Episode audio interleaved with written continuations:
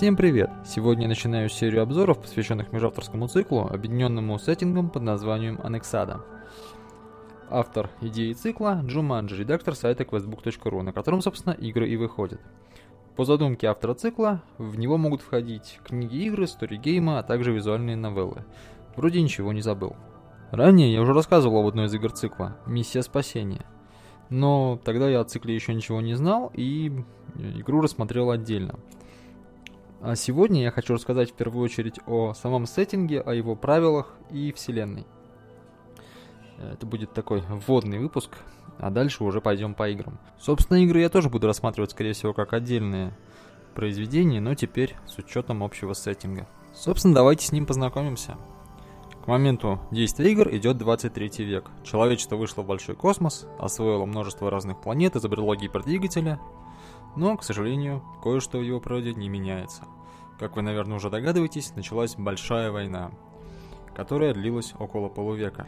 В результате этой войны все ранее основанные звездные империи были разрушены, и каждая колония, по сути, стала отдельным государством со своей внешней и внутренней политикой. Также было уничтожено множество кораблей и производственных мощностей. Восстановить их в полном объеме отдельные планеты государства, видимо, были уже не в состоянии. Так и сложилась текущая ситуация. Кораблей мало, а пилотов много. Соответственно, мегакорпорациям, которым необходимо возить грузы, пассажиров и так далее между планетами, стало невыгодно нанимать пилотов на постоянную основу, потому что большую часть времени они просто будут получать зарплату за зря. Тогда и появились аннексада, экипажи по контракту. Наниматель дает им корабль в аренду, дает полетное задание, и после его выполнения и выплаты причитающихся средств, все взаимные обязательства считаются выполненными. Экипажи аннексада ожидают нового контракта. Полетные задания могут быть самые разные. Доставка пассажиров и грузов на планету, исследование, разведка, поиск пропавших. Встречаются и боевые задания, но при исполнении, казалось бы, даже самого мирного заказа, работа наемников космоса всегда сопряжена с риском. Война закончилась всего около пяти лет назад, до сих пор случаются локальные стычки, а кроме того, активизировались космические пираты, которые не прочь поживиться легкой добычей в виде плохо защищенного, по их мнению, корабля, а точнее его груза. Так что даже самому мирному пилоту приходится осваивать работу с вооружениями и маневры уклонения – Впрочем, пиратами все не ограничивается. В бизнесе, как известно, все средства хороши, так что от конкурентов нанимателя тоже стоит ждать подвоха. Хотя по большому счету экипажу-то без разницы, кто им там строит козни. Им главное выполнить задание, получить свои деньги, а дальше можно отдыхать в ожидании нового контракта на станции Бачелли. Станция Бачелли. Именно здесь, в звездной системе Фанки, на орбите планеты Сибель, вокруг которой и вращается станция, и происходят встречи экипажей Аннексада и нанимателей. Будучи ранее военной базой Звездной Лиги, предназначенной для защиты планеты Сибель, станция имеет продвинутые мастерские, что позволяет ей обслуживать различные типы кораблей, а размеры станции позволяют одновременно принимать большое их количество. Это, а также размещение на орбите густонаселенной процветающей планеты, позволило станции Бачели стать узловой точкой, на которой крупные компании могут разместить не только свои офисы, но и корабли, те самые, которыми впоследствии будут управлять экипажи Аннексада. Помимо офисов и инфраструктуры для обслуживания и стоянки кораблей, на станции Бачели имеются жилые помещения, а также различные заведения для проведения досуга, от баров до спортивных площадок. Я думаю, администрация станции теперь должна мне нехилый гонорар за рекламу. Ладно, шутки в сторону. Именно на станции по правилам сеттинга должны начинаться и заканчиваться все игры цикла.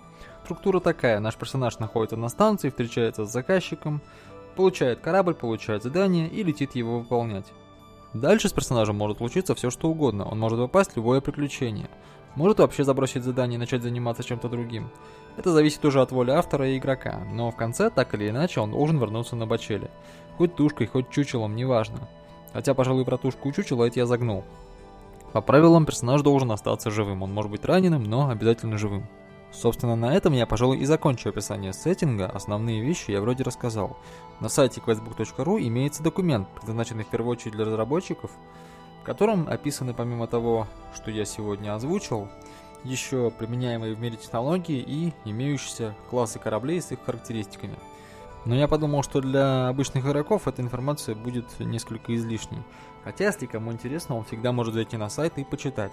Ну, если вам лень читать, но интересно узнать, что же там написано, напишите комментарии, если их будет хотя бы несколько, я эту информацию озвучу. В документе также описаны правила создания игр и зафиксирована, так сказать, каноническая на данный момент обстановка в мире, то есть список событий, который уже точно произошел и на который стоит опираться другим авторам.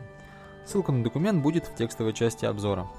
Кстати, администрация сайта questbook.ru выплачивает авторам, участвующим в разработке цикла, э, вознаграждение, но только при условии, если их творения соответствуют описанным в вышеуказанном документе критериям. Так что если вы хотите попробовать себя в роли авторов, поучаствовать в создании интересного фантастического мира и еще при этом заработать, э, то обратите внимание на этот проект.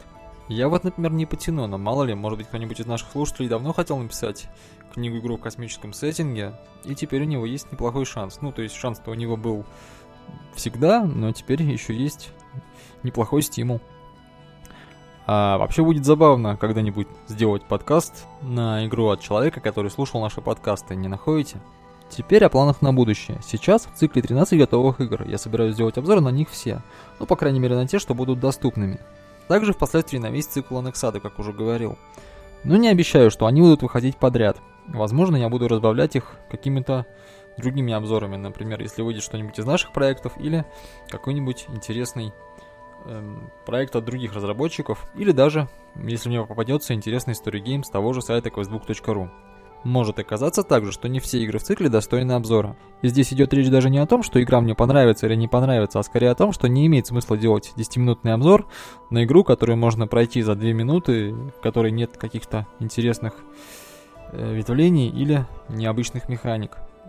Ну или хотя бы интересного сюжета. Такие игры я, скорее всего, буду объединять э, с другими большими играми и упоминать вскользь. На этом все. Со следующего выпуска начинаем погружение в мир Анексада. Авторам удачи в творчестве, игрокам, как всегда, приятной игры и до новых встреч.